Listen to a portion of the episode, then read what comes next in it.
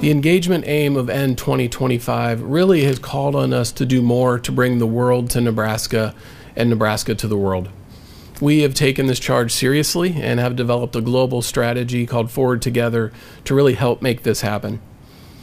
We've been working to redefine what a global experience is for our students, really what global engagement means to them.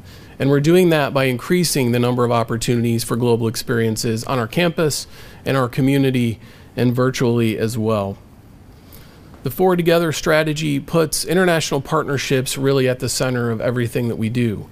We've worked very hard over the last few years to maintain existing international partnerships across Asia, Sub Saharan Africa, and really all around the world. But now, as hopefully travel becomes a little bit easier, we really need to get out there to energize some of these relationships and to create some new ones as well. In order to really expand our global engagement, we have to also do better to recruit the best and brightest from around the world and that means our faculty, staff, uh, students, and scholars as well.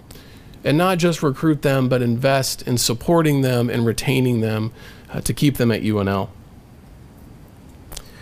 Finally, building a culture of global engagement and really weaving it throughout our mission areas requires uh, the people, the operations, the infrastructure to really do it well over the last year, with support from a donor, we've been uh, renovating Pound Hall to create a global education center. This center will be completed by the end of the year, and it really will anchor our global engagement for years to come, and it'll allow us to better serve the students, faculty, and staff on our community.